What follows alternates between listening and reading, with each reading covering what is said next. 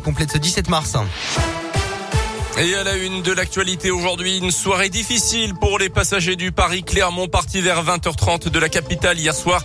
L'intercité a heurté une voiture, un passage à niveau dans la Nièvre. La locomotive aurait déraillé selon la montagne. Les passagers ont été pris en charge par des bus jusqu'à Nevers, puis un train les a amenés à Clermont. Ils sont arrivés vers 3 heures du matin tout à l'heure. On ignore pour l'instant si une ou plusieurs personnes se trouvaient à l'intérieur de la voiture.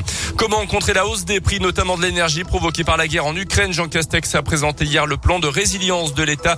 La baisse de 15 centimes par litre de carburant sera étendue au gaz naturel et au GPL. Il y aura également une aide pour les entreprises dont les dépenses d'électricité et de gaz représentent au moins 3% du chiffre d'affaires. Et c'est le moment de poursuivre justement notre série de la semaine sur l'impact de la guerre sur le portefeuille des Français. Aujourd'hui, les agriculteurs, pour qui la facture a déjà augmenté, des jeunes agriculteurs ont allumé un feu de l'inquiétude le week-end dernier dans la région.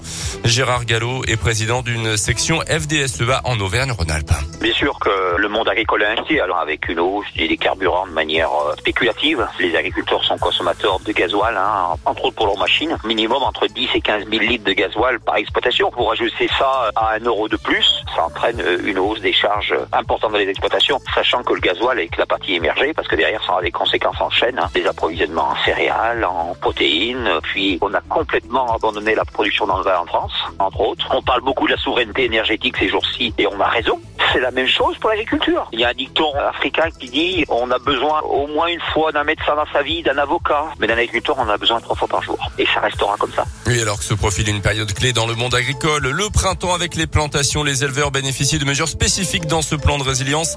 Leurs pertes seront compensées pendant quatre mois pour compenser la hausse du coût de l'alimentation animale. Ils recevront également une aide sur l'achat du GNR, le gazole non routier dont le prix a doublé depuis le début de la crise. Il y a trois semaines, jour pour jour, démarré l'invasion de l'Ukraine par la Russie un missile a détruit hier le théâtre de Mariupol dans le sud de l'Ukraine. Des centaines de civils y étaient cachés selon les autorités locales. Aucun bilan pour l'instant. Poutine est un criminel de guerre, a déclaré hier le président américain Joe Biden. Notez que les banques alimentaires de la région organisent ce samedi le départ de 42 palettes de produits demandés par les pays frontaliers d'Ukraine euh, qui prennent en charge en premier les 3 millions de réfugiés dénombrés par l'ONU. La région Auvergne-Rhône-Alpes a également annoncé le déblocage de 300 000 euros en faveur de l'Ukraine. Le foot pour terminer. Première liste de l'année 2022 pour Didier Deschamps à 14h. Les Bleus affrontent la Côte d'Ivoire et l'Afrique du Sud. Ça sera fin mars en match amical à Marseille et à Lille. Et puis en mode de cyclisme, pas de Milan sans Réméo finalement ce week-end pour Julien Alaphilippe. Euh, le double champion du monde auvergnat a annoncé renoncer donc à cette course en Italie à cause d'une maladie, une bronchite selon lui. Repos et patience au programme a expliqué le natif de Montluçon. On le souhaite bon rétablissement évidemment.